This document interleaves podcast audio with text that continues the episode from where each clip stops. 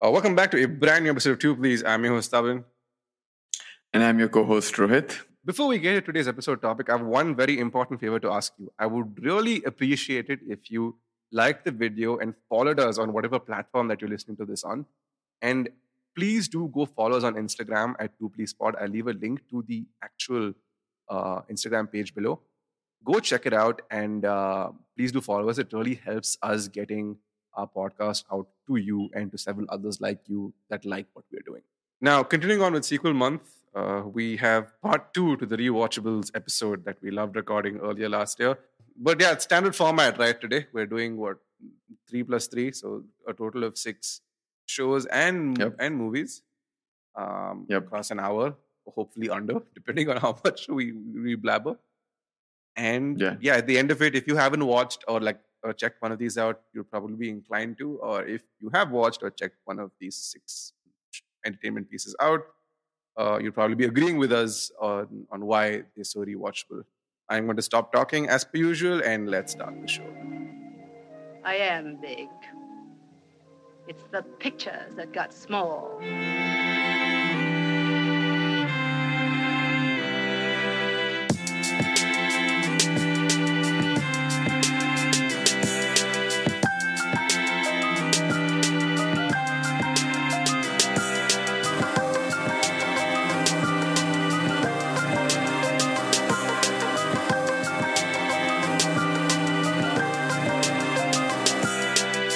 Last time we did this, I don't think we did films. I think we, I- I'd rather, I don't think we did television shows. We did primarily movies. So Yeah. um, this time we're mixing Which it is up. why a this time I was like, I purposely was like, hey, I- actually end up rewatching shows more than movies. Why not talk about and add a show in Exactly. there somewhere? And exactly. Brooklyn Nine-Nine would have been my top choice, but we've done an entire episode on the Schurverse. Uh, all of the other rewatchable episodes shows I have are from the Schurverse, and I was like, okay, let's pick another show that I like, which is why I have a show. Do you have a show in your list as well? I have two shows. Oh, damn. Nice. Cool. I am, I am the showman today, anyway. Yes. Moving on. moving on thanks so moving on uh let's let's quickly cut to the chase uh, what do you have what do you want to start with Okay, so I'll start with my TV show. I want to Yes. talk about the show Derry Girls, which Mhm. is a 2019, I think 2018, 2019 uh, Northern Irish show. I mean, it's an English show. It's set in Northern Mhm. Ireland. It's uh, the show is set in the early 90s, early to mid 90s, and it revolves around the Troubles. Uh, Mhm. Quick history lesson for for those of who you may not be aware uh, of the Troubles. It was basically this sector. I, I've mentioned this when I was I've spoken about Derry Girls before, but let me give you a quick recap again yeah it was this uh, sectarian conflict between the uh, Irish Catholics and the Northern Irish Protestants. The seeds of the conflict were sown all the way back, I think, in the 1670s when the the British supported the Protestants because the British Church or the Church of England was Protestant, and um British loyalists were unfairly given land in Scot- in in Irish lands and blah blah blah. So all one thing Hmm. led to another over centuries, and as the Irish famously hold a grudge, uh, things were festering for decades, centuries together. It was around the 60s when tensions really flared up. Uh, a lot of conflict, bloodshed on both sides. Uh, people might must have heard of the IRA or the Irish Yeah. Republican Army, which was basically this force that was a, essentially a terrorist organization fighting for Northern Ireland- to secede from mainland Ireland and Mhm. or main Ireland. And uh, so the characters of this show live in Northern Ireland, which is primarily Protestant, but they Mhm. are Catholics. So there Yeah. is a small Catholic community that lives, you know, there is a nervous compromise or peace uh, between the Catholics and the Protestants in Northern Ireland, and these characters live there. So, and the our our focus is on these four teenage girls and, and a guy. I think yeah, four girls and a guy, Mhm. um, who are sort of coming of age during the fag end of the troubles. So them Mhm. and their parents have sort of grown up in this environment of uncertainty, paranoia, fear, and yet the show is a comedy about the missteps and the the you know the ups and downs of discovering yourself you know becoming a teenager becoming an adult so to speak.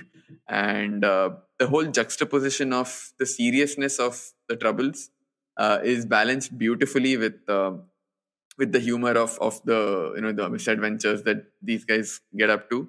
Um, and uh, that's what i mean there, there are there are in episodes there are moments which bring some gravity to the situation immediately followed by the levity so that you know that that whole flip flop of moods is handled beautifully in the scripting and in the screenplay of the show uh, mm. great acting all around uh, there's characters of uh, i mean just to name a few characters there's michelle orla uh, the guy, the British, and the guy is uh, a Brit guy who is a cousin of one of the girls. So you know, there's an hmm. added humor dynamic there.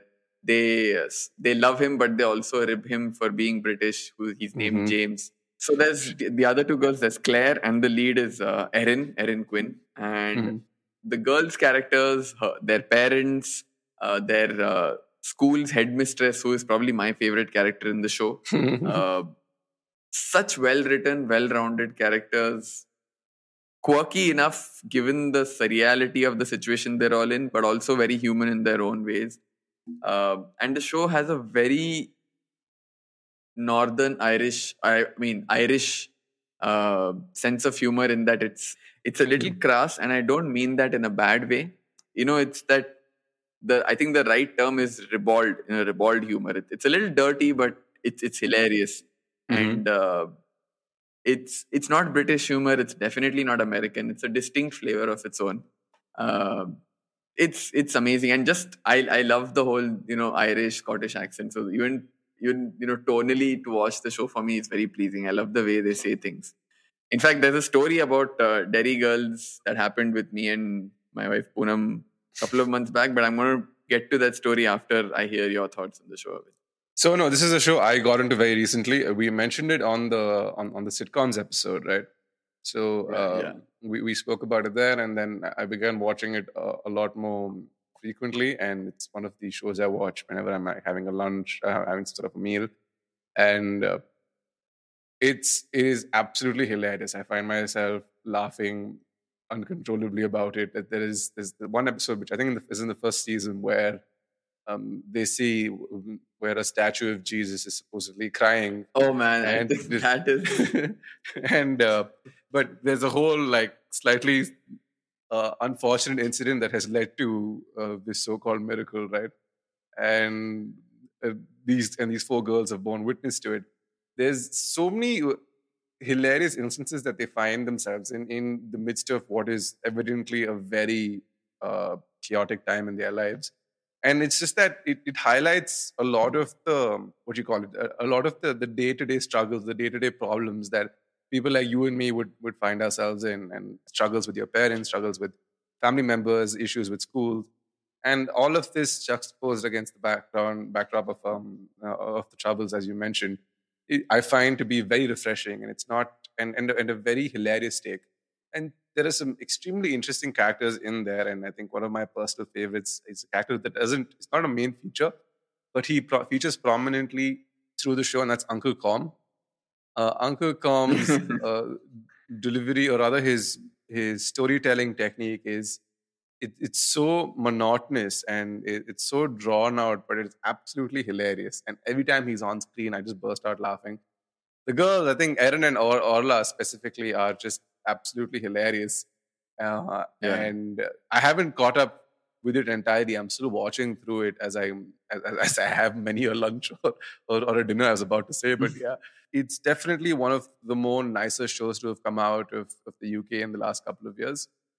I highly recommend that you do check it out to anybody that is interested in in, in a light-hearted comedy that addresses real world a real world situation and is not afraid to poke fun of uh, uh, uh, poke fun at the times that the, the, show is is set in. So you, I my personal thing is I, I, I really like the show, and if you haven't seen it, I highly recommend that you check it out.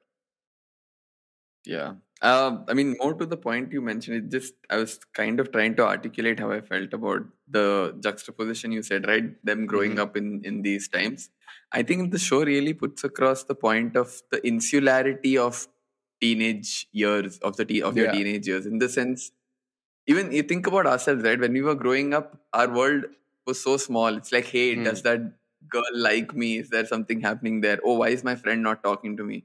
You know, like much bigger shit is happening around us. But when you're a teenager, your worldview inevitably or invariably becomes so small. You're you're a lot worried, lot more worried about your what's happening in your immediate vicinity, which is silly in a way. But I mean, that is what being a teenager is, right? It is being silly. It is being myopic. It is being stupid. And I don't know. I love the way that that message comes across throughout the show. the insularity of childhood is is a is a great um, way. It's a great way to put it as to how these things don't really shake our well-being unless it actually happens to us in the flesh.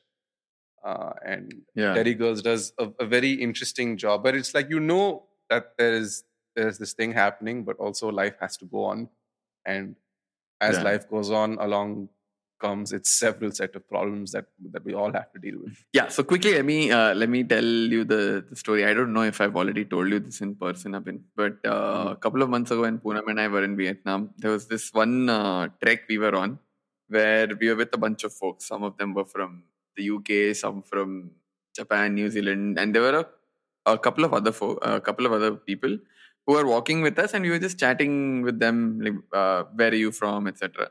And I like to believe I have a good ear for accents. Like generally, I'm interested in accents. So this guy was talking to me, and um, I asked him, "Hey, are you? So you sound Irish? Are you Irish?" He's like, "Yeah, I am." And uh, then we were just talking about some other things, and um, so the because of this show, because of Derry Girls, I kind of know now that uh, Northern Irish say spe- certain words a specific way. Mhm. Uh, like now, how it's, they pronounce it as "noi," "hoy," right? Mm. So uh, during conversation, I, I remember his name. I think his name was Michael. Yeah. So during conversation, Michael was like he said "noi" in some context, and I, I caught that. And then I turned, I asked him, I turned to him, I was like, uh, "Are you from Northern Ireland?" And his face was like he was just shocked. He's like, "How do you know that?" I like, I, ha- I have my way. I have my ways. Then I think uh, I, I shook him a little. Then I'm like, no, no, no, I'm not fucking with you. Uh, I watched this show called Derry Girls. I'm a big Mhm. fan, etc. And then turns out Michael is from Derry. and and uh, I think Poonam was a few steps ahead of me. She just heard the words Derry Girls and she turned around and she asked me, like, what are you discussing Derry Girls for? Then I told her, Michael is from Derry. Poonam was like, oh my God, I have to ask him everything about Derry. And then for the rest of the trek, Poonam's just like asking him questions. How is it in Derry? What do you do? Do people actually sound like they do in the show? And uh, you know, in the show, they use the word "we." In it, the word "we" is a very uh, versatile word, right? It can Yeah. it can fit Mm. in many contexts. It should mean small, but "we" can be used as Mhm. you as needed. So Poonam was asking him about the word "we," and towards the end, I was like, uh, I think you're starting to make him a little uncomfortable. Poonam, just like back off a little. yeah, yeah, no uh, shit, Poonam. Like he's gone on a trek to He's get away Derry, from. not Mars. yeah, like Poonam. I know you don't listen to this, but if you listen to this, like, like don't harass Irishmen on treks in Vietnam. but that was a i mean the show uh, led led led to us having a very nice and like we became friends we exchanged numbers we've kept in touch Nice. it's good i mean if it wasn't for Derry girls that wouldn't have happened Nice, interesting. So funny how you know how, how things work sometimes. yeah But cool. Uh, anything more to add on Daddy Girls, or shall we look to move Nope. in the interest of time? i'm all done now Ah, nice. All right, let's uh, let's quickly move on to mine. And mine first is also a, a TV show, uh, but it's set in Japan and it's it's an anime. I feel like I'm I'm really bringing the anime representation to our show off late. I know Rohit somebody has to. his- somebody has to, and, and it will be me. Anyway, so this is uh, this is what an anime that I call. I mentioned it in the past. I call this a gateway anime because of two things. It's not overly complicated to get into. It is a, a complicated show, but it's not. Uh, the premise isn't overly complicated, and it's about 36 episodes. So with at, at about 20 minutes, 25 minutes an episode. So it's, it's it, it flies by really quickly, and you can wrap up the whole thing in a weekend if you're really into it. Which most people who do watch the show really tend to get into. I am talking about the Japanese anime Death Note, which is based on the manga of the same name. Now, if you haven't seen Death Note, you are, I must say, in a very small minority. Its popularity has been um, uh, has has been part of the cultural zeitgeist for those of you who are playing two please bingo uh, for many a year. In fact, it got so bad, and, I, and I'll speak about this in, in detail as we go on when I talk when I, when we refer to its impact. Uh, that people like the, it, it led to a epidemic of people right holding on to so-called death notes across the world, and I think it got banned as a result in Japan for a for a hot minute, and then it was brought back. So the premise is simple: there are two worlds. There's the human realm, and then there's the demon realm. And uh, a demon, or in this case, a spiritual creature like called a Shinigami, named Ryuk, drops his death note into the human realm, and it is picked up by this Japanese student called Light Yagami. Now, Light is this top of his class, extremely um, intelligent dude who discovers it, thinks it's some sort of a joke, and um, you know the instructions in the book say that if you were to write a person's name down, they will die uh, in 40 seconds, and if you specify the way that you want them to die, they will die exactly the same. He ends up trialing it out on a bunch of criminals and realizes that oh, this book is the shit, and then decides to cleanse the world of all evil and criminals. So as a result, people in prison start dying in droves. Um, like famous mob bosses start throwing themselves off like their uh, off buildings, and nobody has a clue as to why. So they bring in a detective named L, and only as L, who is like the modern day Sherlock Holmes, and it's up to him to figure out what is happening. And then, uh, thus, a game of cat and mouse ensues between L and Light as they you know, as they take part in this battle of wits, which makes for extremely engaging viewing. Now, um, I personally think about up to about 25 episodes of the show. It is absolutely perfection. I think um, there is, as a matter of fact, episode 25 is one of those iconic episodes in television because it's so damn good. And like, there's a whole play that is set up through series, a series of episodes that finally comes to fruition in that episode, and it's and you're just like, oh wow, checkmate. This is amazing. Uh, and it this is a show I, I go back to repeatedly. Like I've seen this when I first, I first saw this in college back in 2009, 2010. And every other year, I watch the whole series in its entirety. And I don't think for a single rewatch has it ever lost has it ever lost its um, its charm or rather its mm, it, the things that make it so great. It's super engaging. It kind of has like a bit of quirkiness to cater to like the, the standard anime crowd but it is it, it's it's a mm, it's a thriller it's a thriller told over 36 36 episodes and mm-hmm. if you haven't watched it and if you really enjoy like good intelligent television you should you should check this out because it combines like um like i said like a battle of wits but also adds a little bit of the supernatural into it like ryuk is this floating character that goes around he looks like the devil, but is the cutest thing ever. Like he has a huge penchant for apples, so he mm. almost is like the comic relief of, of the show. And uh, there's it's a super engaging experience. Net, Netflix made a movie on it. Don't watch it; it is absolutely terrible. Um, completely butchers the source material. If you have not watched it, it's on Netflix everywhere. I think it's on Netflix globally. You have to go check this out. It's it's so damn good, and it probably might lead you to checking out other more let's say like uh, other more intense anime television shows or even movies that you otherwise would not have found uh, yourself looking for mm-hmm.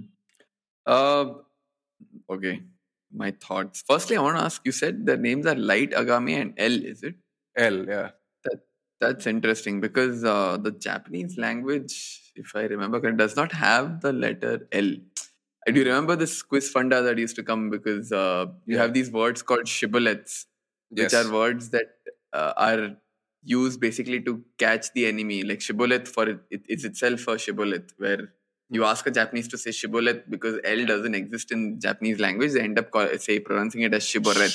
Shib- That's how you yeah. know uh, uh, that a spy is a Japanese and not I'm surprised that anime has characters called Light Agami and L. L is a little on the face. L, yeah, I think it's, it's it seems to be very like deliberate. Is, is my opinion because I, I, there's even like this is something that I know, and it was even back back in the day. I was like, okay, it's odd given that there are two main characters starting with L, And Hmm. there is there are other then they introduce two other characters like Mello and Near who are all I mean also like Interesting. yeah so it's the it's um every decision I'd like to say or every um yeah I think every it's deliberate. is deliberate yeah so Interesting. interesting I have watched, I think, two two and a half episodes of this. Where I really wanted to get into it when it go, first got on Netflix. I'm like, hey, even I know of Death Note. Mhm. Like, uh, even back in college, I remember it was you, it was Mon. Mon was a big Hmm. uh, proponent of, uh, I mean, a big promoter of uh, Death Note. And even have, not having watched anything up, un- up until last year when I tried watching, even I know of uh, Shakujo.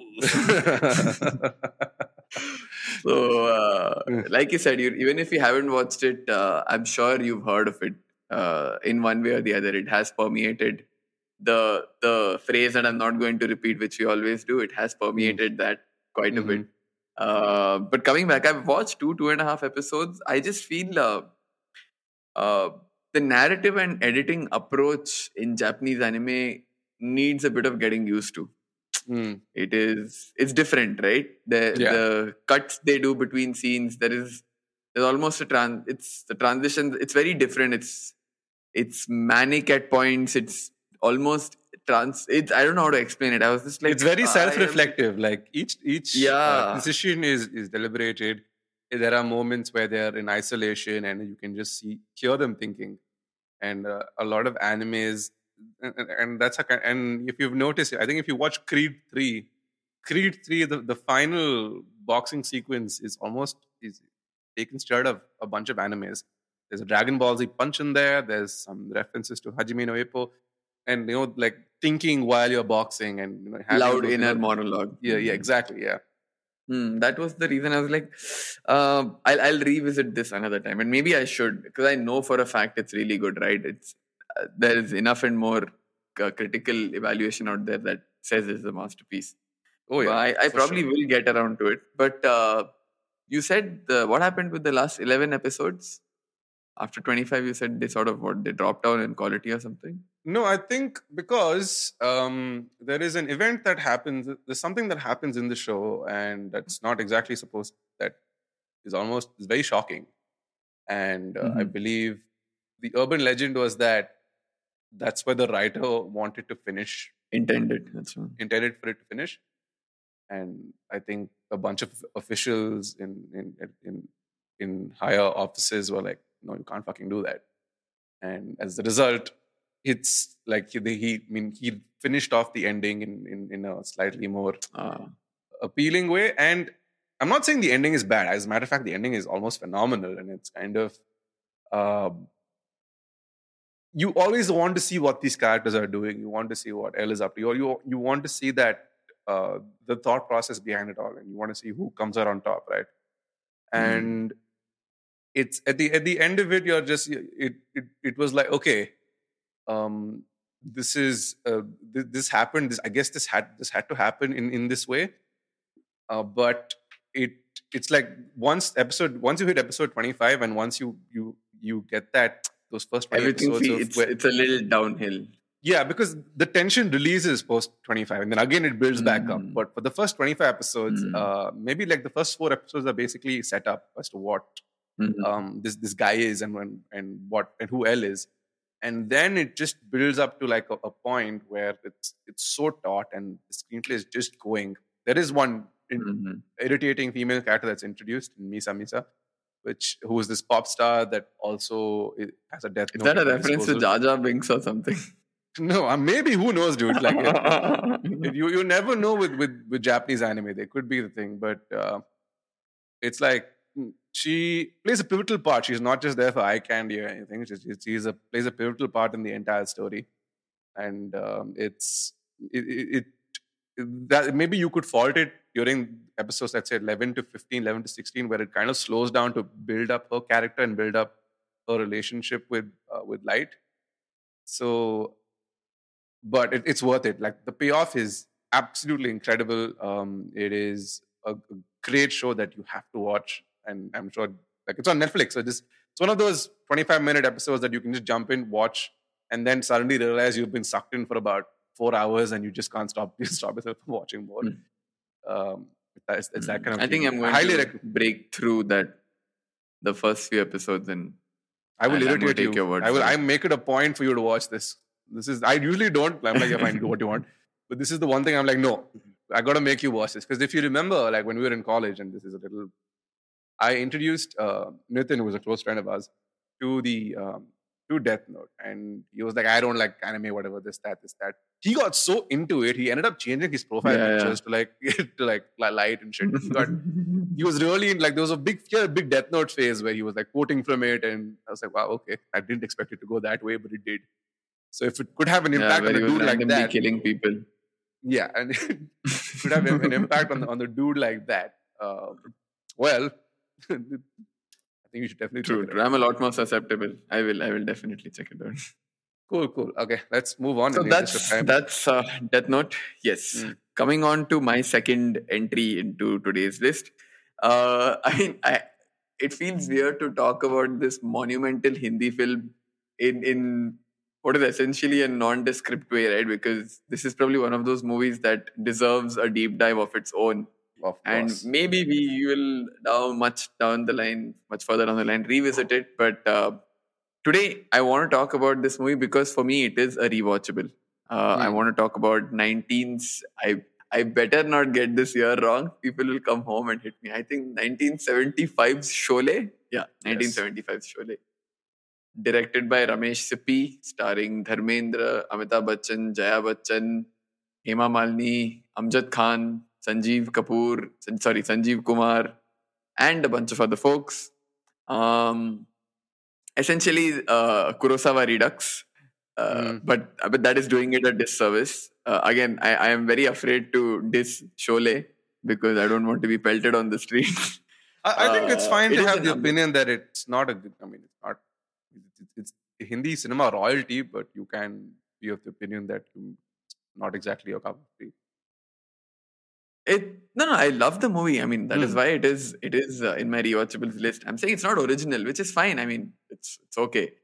Uh, all art is derivative to varying degrees, right? It's Yeah. some more than others. Sholay is probably more in the upper percentile of derivation, but uh, essentially it's a story about two guys who are these happy-go-lucky sort of petty criminals who, or uh, rather, guns for hire is the right word Mhm. and uh, they come in to save help this village called ramgarh uh, of which uh, sanjeev kumar is sort of like the pseudo mukhia uh, Mhm. or he's more like the leader figure unofficial leader figure because he in his past life he was a policeman and therefore as a, a law enforcement officer he's looked up to uh, this Mhm. village of ramgarh is terrorized by a bunch of dacoits Yeah. uh, led by the the now famous Gabbar Singh. Mhm. Uh, Gabbar Singh, uh, what is his father's name? Hari Singh. Hmm. Again, I'm going back to Jhankar. Anyways, so led by the infamous Gab- Gabbar Singh. Uh, I think career defining role. I, I mean, no platitude does it justice. It's probably the the most iconic role in Bollywood. I would say the most iconic role in all of Bollywood. Gabbar Singh played by Amjad Khan.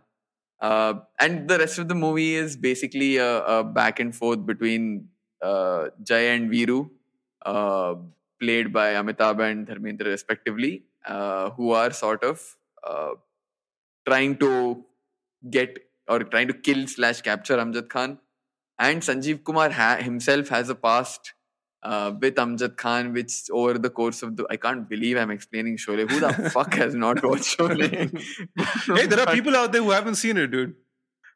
uh, fuck them. So, so uh, throughout the course of the movie, you kind of realize the past that Sanjeev Kumar has had, and he has a personal angle as well. It's not just enforcing the law; he has personal vendetta against Amjad Khan, that score that he has to settle, and uh, yeah, it's essentially a western. And I, I don't think India, uh, up until that point, had westerns. Mm. India didn't do westerns. It's a very it, it is a very American genre. I mean, you don't have westerns even in uh, the UK, Europe, because westerns come from the fact that there was this whole period in the late 19th century when pioneers went west and sort of drove out the Indians and Mm. uh, settled new lands. So that f- historical phenomenon never existed outside of the US. So westerns is a is an out and out American concept. So we never really had them Yeah. in India.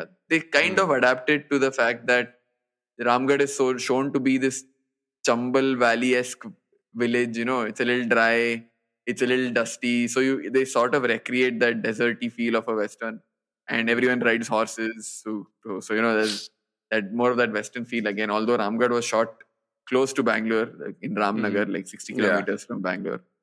So um, not very westerny at all in reality. But so that, and I think Sholay may have been the first western, and I'm sure its influence is visible in movies like Joshi Le, movies like Chinatown, which were other westerns that have come out in the 90s, early late 90s. Joshi Le starring Anil Kapoor and Jackie Shroff. I don't remember. China Gate again has a whole bunch of people. Yeah.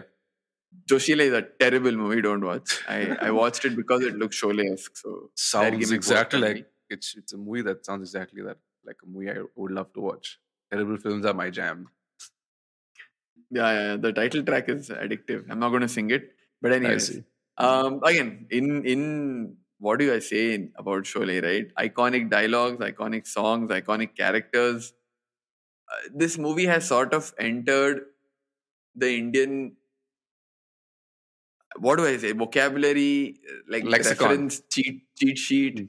lexicon in in ways that I don't think any other movie.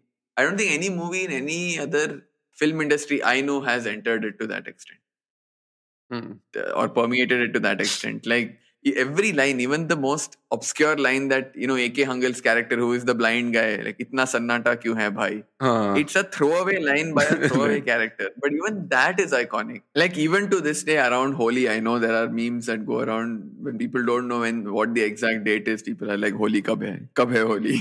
Uh, even the randomest lines. Wow. It's it's insane. And I think Amjad Khan before this role was I don't think he had anything big to his name. He was an up and coming actor who was like bit parts in some movies. I think he was in Saat Hindustani with uh, Amitabh, if I remember correctly. So that was probably his most visible role to that date, 1971 Saat Hindustani.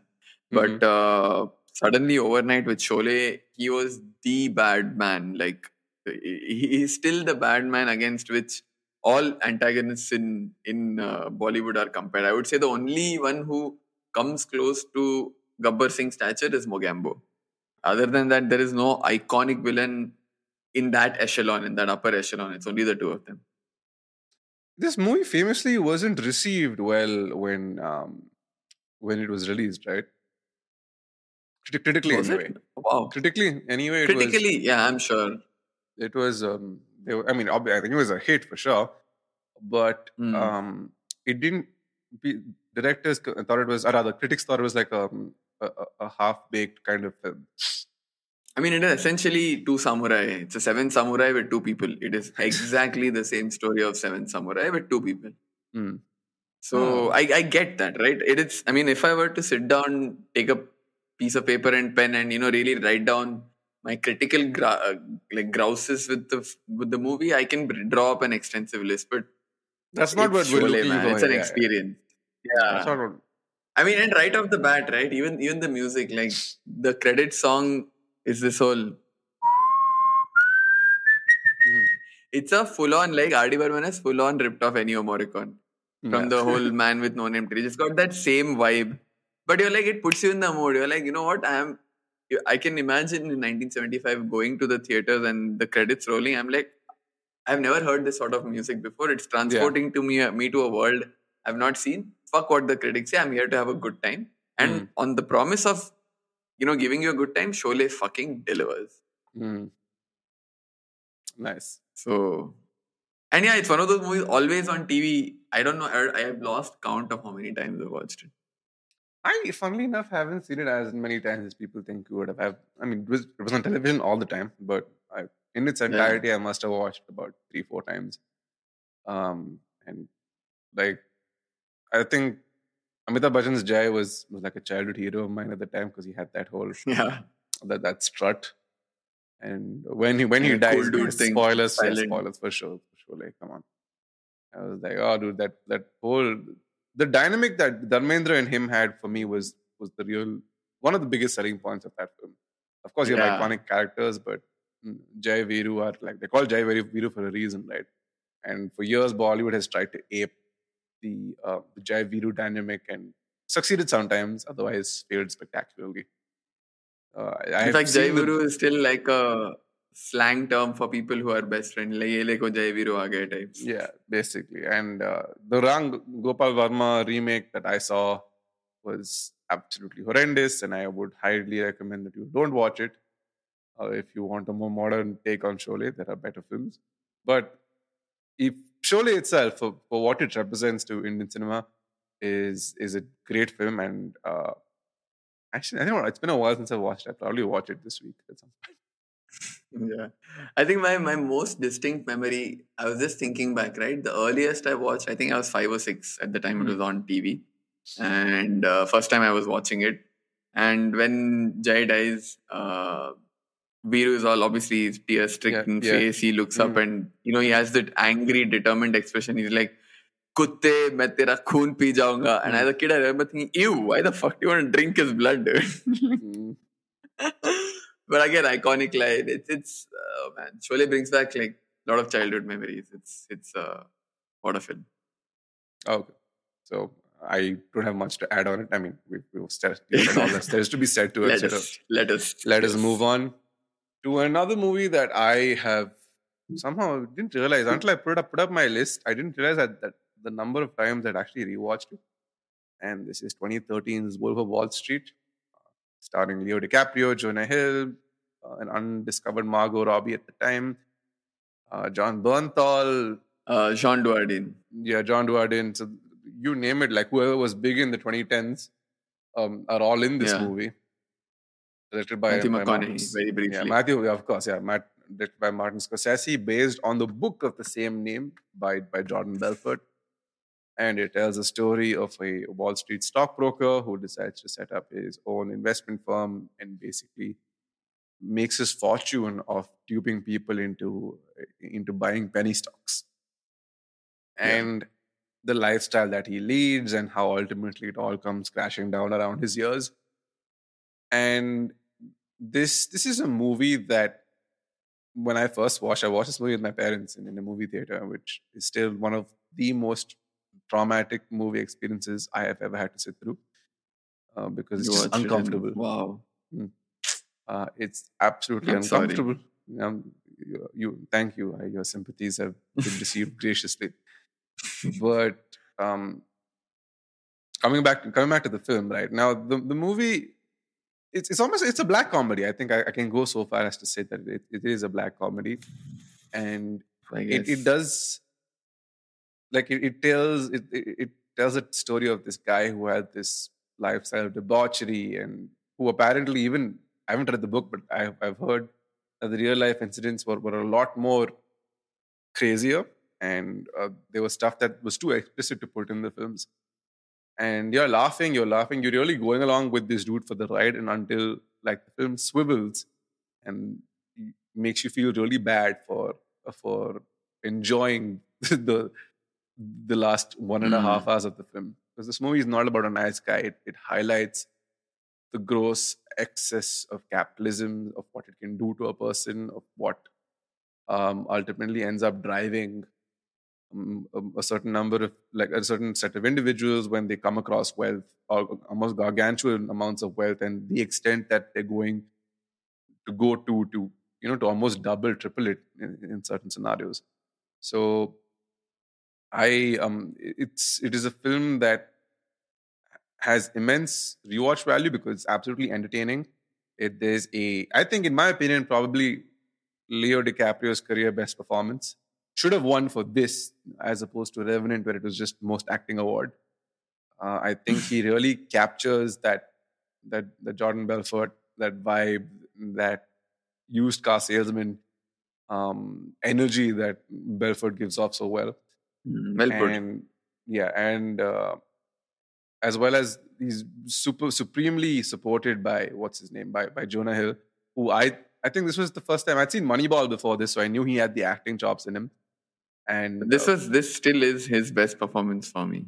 yeah and i think so i think anyone who goes back would probably be like yeah jonah hill's best i fun hands down his best performance. I think Moneyball Yeah. comes a close second, but uh, this is he probably has a lot more to do here than he does with Moneyball. Uh, Yeah. And Ma- I think Margot Robbie comes out of this as the uh, as the as the surprise package. Nobody knew who she was. Um, you'd seen her briefly in About Time, I think, in the same year as well. I think About Time was was a Valentine's Day or summer release. I, I, I could be wrong. And this came out at the end of the year, and like her star absolutely exploded. And she just like I remember watching the movie and thinking to myself, "Oh, um, you know what? This is this is um, like this is Harley Quinn. This could be a Harley Quinn because she had that star Brooklyn accent. born. Yeah, she had that Brooklyn accent down to a T, and um, Oh my god, was- that accent is so fucking annoying, dude. Like, is it really that? Is do people actually talk like that? I don't think. Yeah, like from there, is- there is a section in Brooklyn, I think specifically Bay Ridge, where people have a very, Jordan, what do you like? Please, very, very, very heavy uh, Brooklyn accent. So um, it's uh, like, she she really captured that little, you know what it is to be somebody who who grew up in that area uh, so well. True. Now, um, what are your thoughts on this before I like get go into detail? Mm, ironically, this is a movie that I only watched once Oh, because uh, it made me very like it is. This is decidedly not on my rewatchables list because of the very reasons you mentioned. Right, the, Hmm. it depicts the gross excesses of capitalism.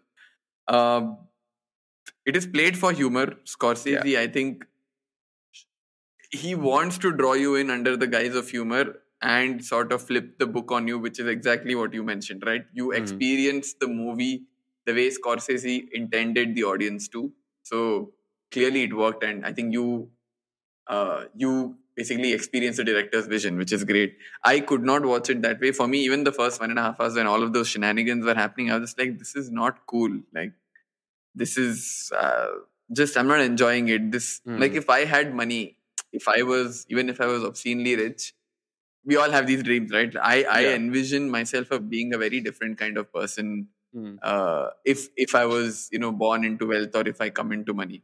But uh, this was just completely antithetical to the way I Think like to think. Yeah, and I was just like, I am not. I did not like the movie. Honestly, I am in that, and I've never. You know, I don't publicize this view because majority loves the movie, but I actually don't like the movie. Pure, and I and, and I and I think in a way it's okay to not like the movie because the character is not likable. And I think my reason to not like the movie is valid. It's about a douchebag. So yeah, I don't like the movie. Sorry. and uh, it's it's funny because I think this is a movie written by Terence Winter. Terence Winter, who has a uh, a history of writing douchebag characters that people end up rooting for in some way or the other, much to his amusement. Because he's like, he's repeatedly stated that these guys are dickheads. Don't don't root for them. um, like, and, and then he'll send you a, co- like a reminder somewhere down the line that oh hey, I told you he's a dickhead. Like like I told Mm. and, now now feel bad about it. And there are several moments in this film where you're like, what, the fuck? what like, and you start to question yourself. And uh, yeah. I I have a lot of fun with it. I get why it can be a little jarring and like like especially some someone who's coming from your point of view. Uh, but this is this is a movie that purely from an entertainment perspective, uh, I I enjoy very well. I also like that he does end up getting his comeuppance, and uh, as as the story pro- story progresses. Does he though? I mean, I, I want to just get discuss that point with you for a second because at the end he again goes back to that pen example, right? Yeah. And he still retains. He may not have his money. He's back to square Yeah. one financially, mm. maybe, but he mm. still has that confidence, which I'm I'm putting a positive spin on. What is essentially cockiness. He has that cockiness, that bravado, and from his demeanor, it doesn't look like he has any repentance. He does not repent anything he has done. He probably regrets the fact that he got caught and hmm. lost everything, and is probably looking forward to. I maybe in a different way. I will use these skills to try and make money. Maybe not in the financial market because I'm barred or whatever. Yeah. I'll, I'll think- try something else. yeah. But uh, I mean, in real life, Jordan Belfort, I think, ended up becoming a motivational speaker or, or some shit like that. I don't Yeah. know. But uh, there is no redemption i mean the if you look at it as a char- as a character arc right Hmm. I don't think it, was ever told as the redemption yeah story. i guess It's not a redemption yeah, story. i guess whatever Mm. It's- It's uh, it's it's basically about a guy. it's circular in that sense it comes back to Yeah. square one comes back to square one. But I think this time, um, like you know, this is a guy that is is not a good guy. You know, this is a guy that Hmm. will will cut you in your sleep if he needs to make money out of it. he's chastened but he's not reformed that's Exactly. how I would put it Yeah, possibly. Yeah, and I think now he's realized. Like uh, Jordan Belfort has been bumping NFTs for quite some time in real life, so that should Of tell you about yeah of, of where he is. Um, but as as much as the, the human is, is is what is the kind of person that he is, the film is is probably one of Scorsese's best films, in my opinion. I think, and I, I think a lot of people share share that view as well sure Yeah. yeah yeah, uh, it absolutely whizzes by. I don't think there's a second in the film where you're like, okay, I'm getting bored. The movie's that dragging. i have to agree Yeah. it's just it. Thelma Schoonmaker is top form as uh, one of the best editing jobs you'll see uh, in, a film. And as a, as I, as for performances, I mentioned how this could possibly be Leo's career best. And I, I think it's a it's a film because of the subject matter that it tackles. It it gets a bit of a, a raw deal when it comes to Scorsese's filmography. It's definitely for me in his top five. I would go so far as to say that it's maybe it'll Mhm. probably be at fifth at number five or, or four depending but definitely top five scorsese films of all time i watched it again very recently to see how it had aged and it hasn't aged one bit it looks and um, and, and feels just like it, it did the way the day i first saw it oh good i think i've said what i, I had to say too yeah So, no, no, I think yeah, we can move on. Okay, coming to my third and last entry. Uh, I mean, this is this is a bit tongue in cheek uh, to call this a rewatchable movie because that is kind of built into the fabric of the movie itself. I would say this is uh, a modern day Groundhog Day. Uh, I'm talking about 2014's Edge of Tomorrow, uh, Mhm. starring Tom Cruise and Emily. Emily Blunt. Blunt. sorry. Mhm. I'm talking about uh, 2014's uh, Edge of Tomorrow, starring Tom Cruise and Emily Blunt, and Bill Paxton and uh, Brendan Gleeson, and the others don't matter.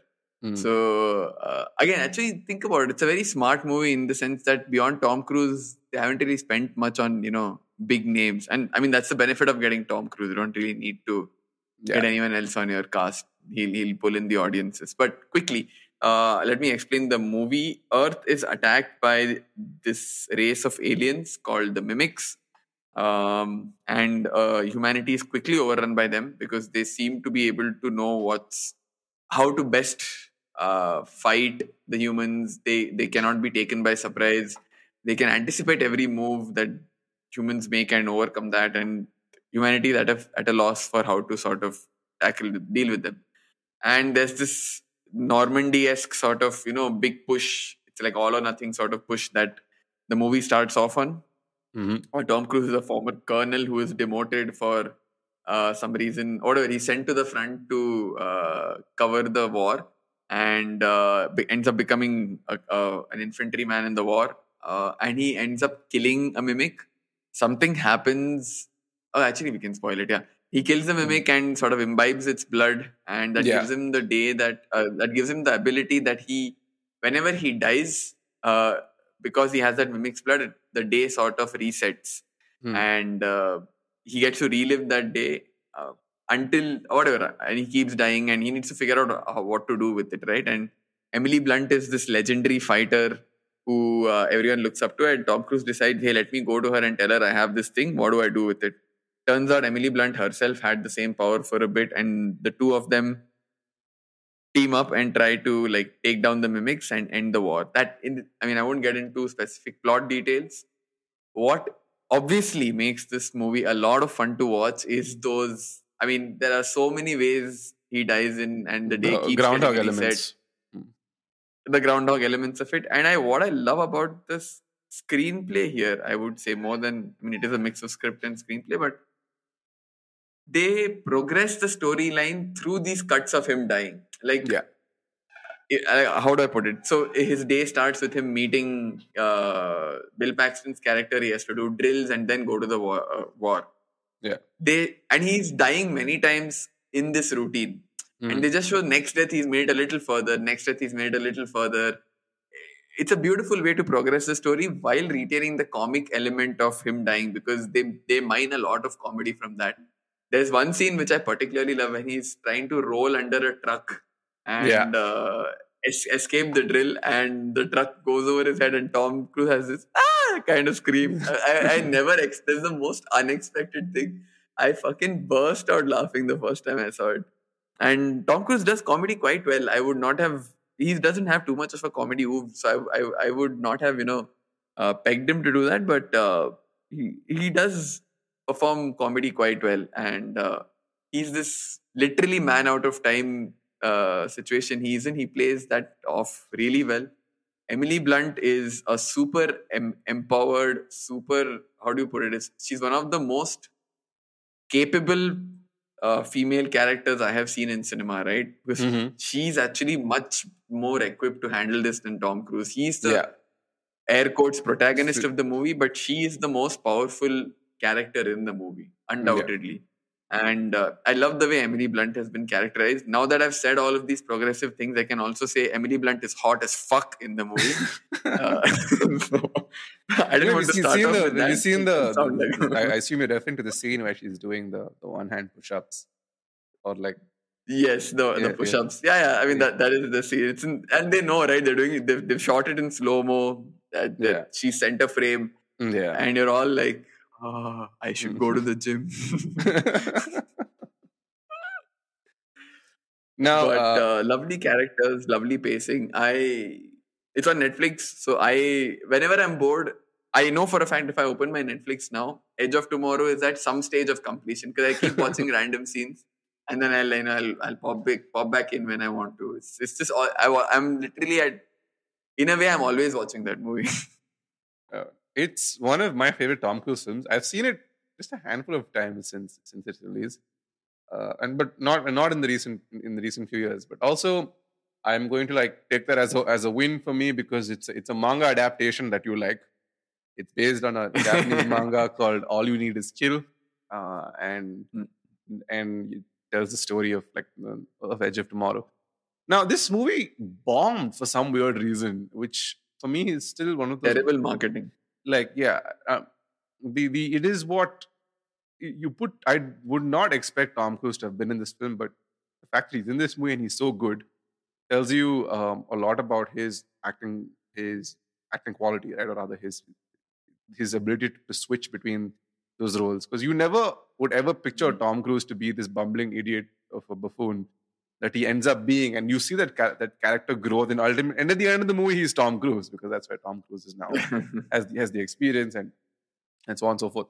But at the start, it's it's almost it's a little jarring because you're like, okay, um, I'm not used to this, but it's working, and you're just like, I'm I'll, I'll go along for the ride. Uh, directed, I think this is directed by Doug Liman or Lehman, yes, yes, yeah. who is a, a, a long time Hollywood director. Did Mr. and Mrs. Smith. For those of you who've seen that, that's also rewatchable if you think about it. But True. here here the um, this is a super fun film i i watched it in the theater with my folks Actually, you my make a very good point. I, I, I was just thinking while you were talking. If you think of most Tom Cruise movies, right, it, the structure that the movie follows is Tom Cruise is Tom Cruise. The star, yeah. He's, he's, he kicks ass. He kicks ass at whatever he's supposed to do. Think of Yeah. Top Gun. Think of Color of Money. All of it. He kicks ass at being himself. Then this, the mid, middle of the movie is everyone telling Tom Cruise, "Don't be Tom Cruise," and he's like, Yeah. "Maybe I should not be Tom Cruise." And then towards the end, he's like, "Fuck you, I'm Tom Cruise."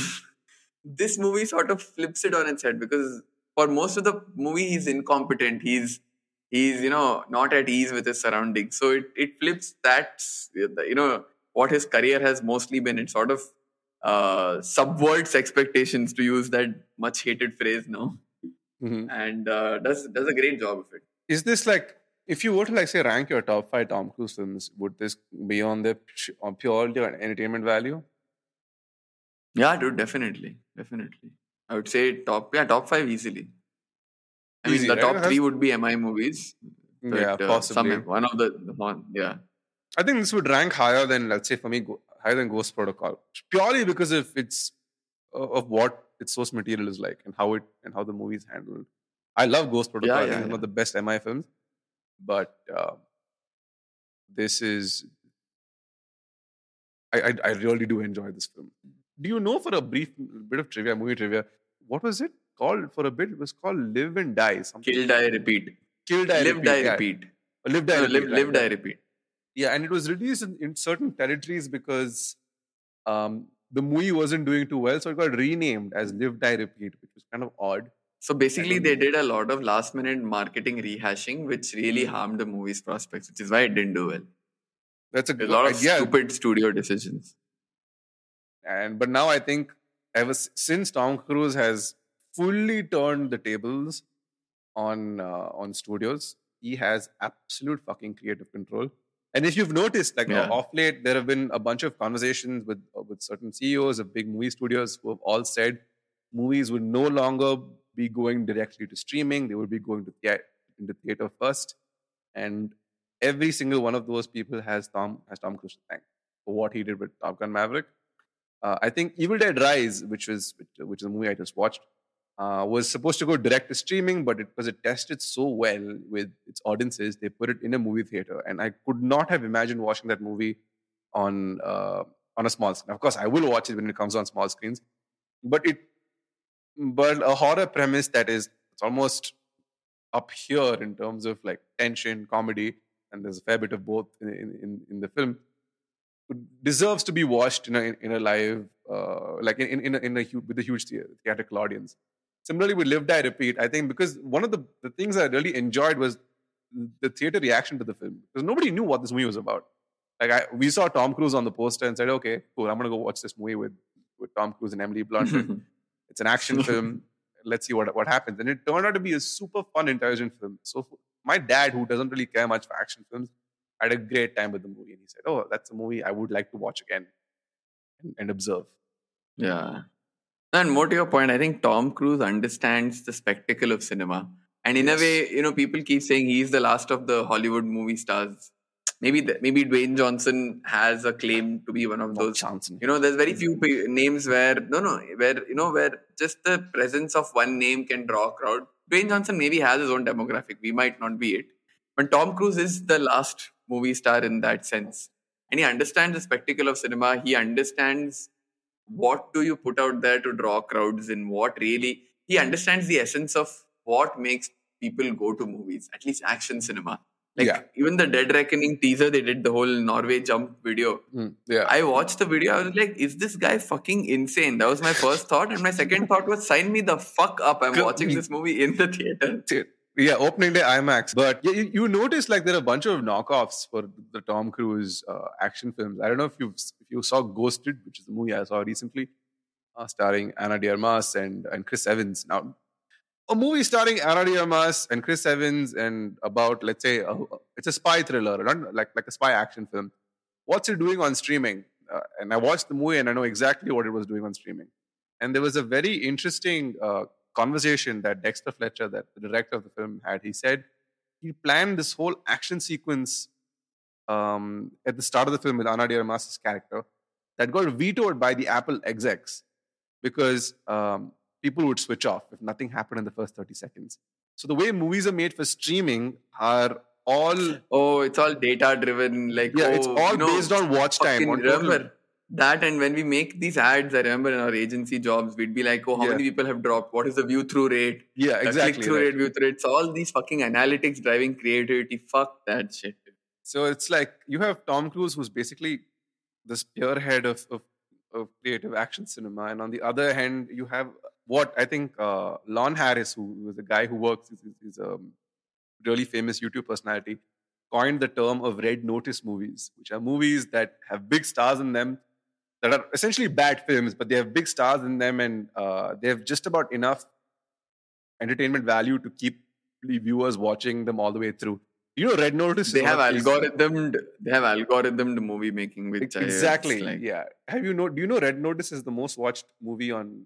Was the most watched movie last year on uh, Netflix? i watched five minutes i'm like what am i doing with my life Yeah, right. And and that's it, it's it's a terrible film, but people love it because Yeah. it's just one of those things that you can keep going and you're and you'll jump back Keep in. going, It, yeah, it doesn't it, matter. it, it Correct. felt like a movie that was made in in a boardroom, like, as opposed to Mission Impossible, as opposed to Tom Cruise films where you feel the scale and the and the sense of it. I mean, this is Yeah. fast turning into a Tom Cruise episode. It's not supposed to be that.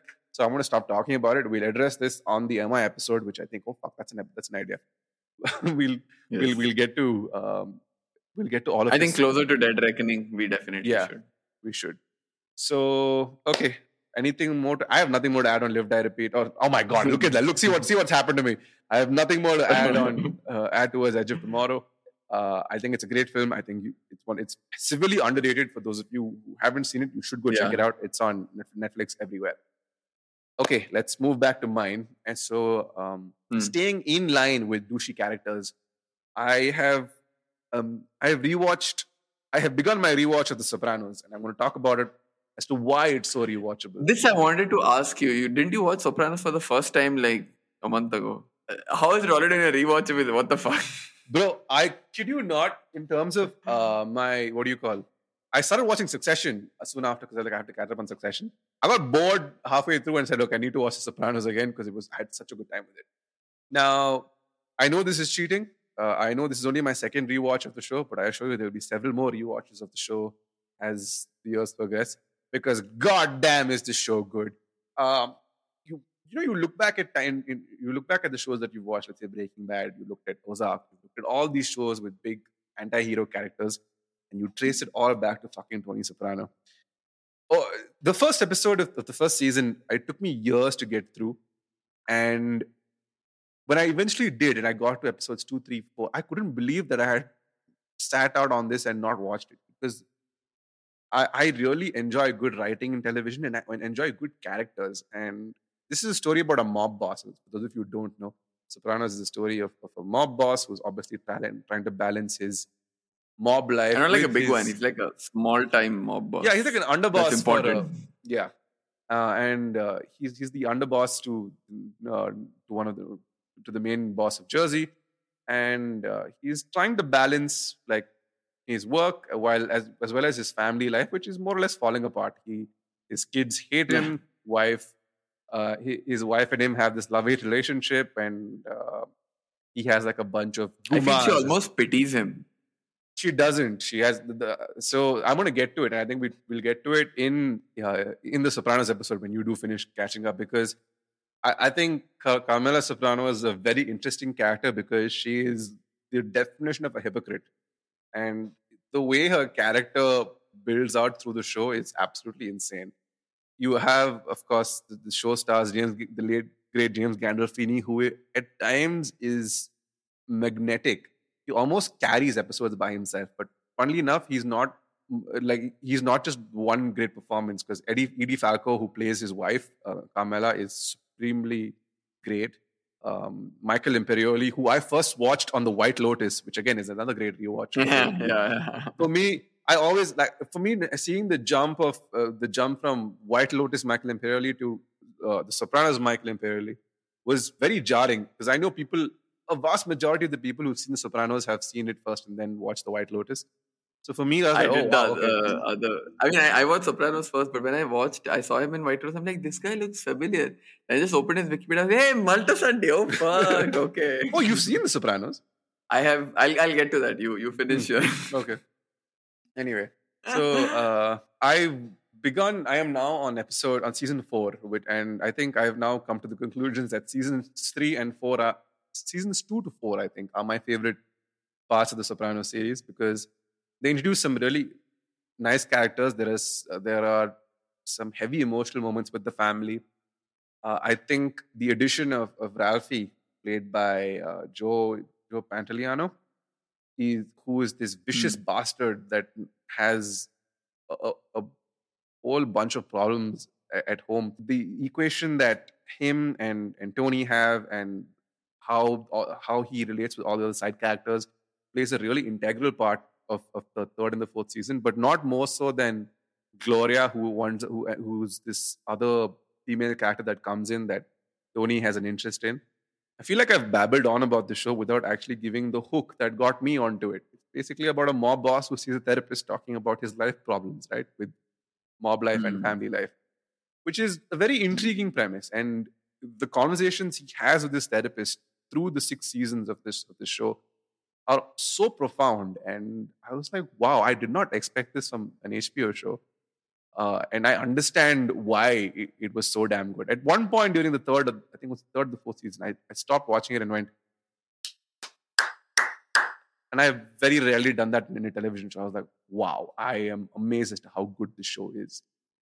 And uh, I'm gonna, yeah, I, before I like turn this into a, a one man soprano show, and I'd like to know you said you watched it but not watched it. I want to know where, where this road goes.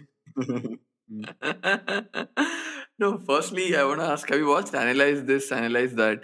Yeah, the this thing, and I, I thought I- of that I- first it- because It just struck me. Isn't that like a, a, a an homage or whatever? It's a it's a spoof of The Sopranos, right? Like mob boss sees a therapist and therapist gets un, unnecessarily or uh, too deeply involved in the mob boss's life. I guess that's. And They I, make and I watched make Analyze This and that first. yeah, yeah and sopranos later so yeah coming let me reveal the mystery i have watched a season and change i think i watched the first season and maybe two episodes of season two and i understand i the good parts of the show Yeah, there's just too little happening in it. It it's too much of a character study for me Hmm. and I maybe in- my TV shows I needed to be a little more dynamic. Movies like I can still watch something like a Moonlight, which is not a dynamic movie, right? But it's a it's a great character study. It's it's two hours something I can watch. It's six seasons of you know deconstructing Tony Soprano's insecurities and you know the events that happen in their life. I know it's a great show, and like you know I'm not going to swim against the wave of uh, critical acclaim that The Sopranos has. I think it arguably is listed as the best show ever. Like there's Breaking Yeah. Bad, there's Sopranos, and it's in that conversation. Hmm. The Wire, yes. I think the three of them, fuck, two of them are HBO. Wow. Yeah. uh, the three, the three of them are in are in conversation, but um, I don't know, man. It's. Uh, I would say be patient with it. I think, slow. yeah, no, I I feel like uh, as much as, of course, the deconstruction. You know, I you know, I've given the same advice to people with regard to Breaking Bad who have struggled through the first season. I've said, be patient with it; it'll start paying off. But at the start of second season in Breaking Bad, act like things start moving forward. You know, things start happening. Like Tuco, I, I won't get into details, but Tuco, the, the fight that they have with Tuco, Yeah. like, okay, something's moving. I watched a bit. I watched a bit of second season of Sopranos as well. I was like, this doesn't and it's and correct me if i'm wrong it's not a show where bombastic things happen right it's it's not that kind of show it, it is about I mean, it does. Bombastic things do happen. There are like several of them. Okay. Oh, of course, for sure. Mm. But the thing is, because it's so often this guy trying to, like, th- there's this guy, this a deeply conflicted guy who is suffering. Like, he's been cast Yeah. into this life. He knows no other life. And he has to keep this facade together while, mm, like, if you've seen, if you've seen the first season, he has a very fractious relationship with his mother. And the mother Yeah. character in this show is absolutely God. phenomenal. Livia Soprano is she's the most terrifying character i would say she's master manipulator overbearing mother it's yeah it's it's uh, and his relationship with his family is yeah like right down from his mother that plays and you'd see every like uh, uh, with Melfi the, the therapist he addresses a lot of issues his issues and she points out that a lot of your issues in life come from your mother your sense of insecurity Hmm. your need for validation from other women. You just didn't get from your mother. And it does it of course refers to the Oedipal complex. As to there's an episode I think in season one called All Day I Dream of uh, of Jeannie Cusamano where, Jeannie uh, yeah. where uh, Tony meets this meets this girl from Italy, and then he realizes, yeah. yeah, you never existed in the first place, and it was like a um, a fever dream of of how of, of something that was related to his mother, and there's of course moments like that, and of course you have the straight up mafia boss moments, and there is what is widely considered to be the greatest Soprano episode ever in season three called Pine Barrens. Uh, and in Pine Barrens, I think Paulie and and and and Chrissy are sent to eliminate this Russian dude, and they kind of muck about, muck, muck up with it. And turns out he's some sort of a green beret who has some survival skills that has killed 16 people. and Hmm. they lose him in this big snowy forest, and they shoot him, and it's never confirmed whether he's dead or alive. But they get hopelessly lost, and it it's uh it, it's a hilarious yet sometimes very tense scene because you never really know if the guy they ki- the guy they shot was actually killed. So it's these, and you're not quite sure if Mhm. these two are going to make it out of the out of the snow alive, given the way The Sopranos treats its characters. Like it, game before Game of Thrones did it. um, I mean, Game of Thrones is literature, of course. Before Game of Thrones did it on television, The Sopranos has historically been very cruel to its characters, and at points makes it a point to the audience. David Chase himself has said, um, "I don't want you to like, to root for these people, right? Because they're they're animals and creatures." And I my one Yeah. criticism of the show would be that during the second half of season six, it really like falls off that that that edge that it's been teetering on for so long, and it points. It's a, it felt like I was watching a different show because just how cruel everything became, and uh, that doesn't take away from what a great show it is. I think the season finale is one of my favorite season finales. Is uh, I, I assume you know of the, the famous cut to black. Yeah, yeah, yeah, Yeah. yeah. Mm. There's a homage to The Godfather thrown in there. There are like countless theories. Uh, a lot of people across the US were very pissed when it first aired. So it is widely considered one of to be one of the best uh, series enders ever. No, I think what the show does really well is it de-glamorizes the mob life. You know, Oh, definitely. because like i said it, it's an important point that he's not a new york mafioso. So he's Hmm. first of all it's not new york you know? There's the jersey mafia. So already you're like second tier.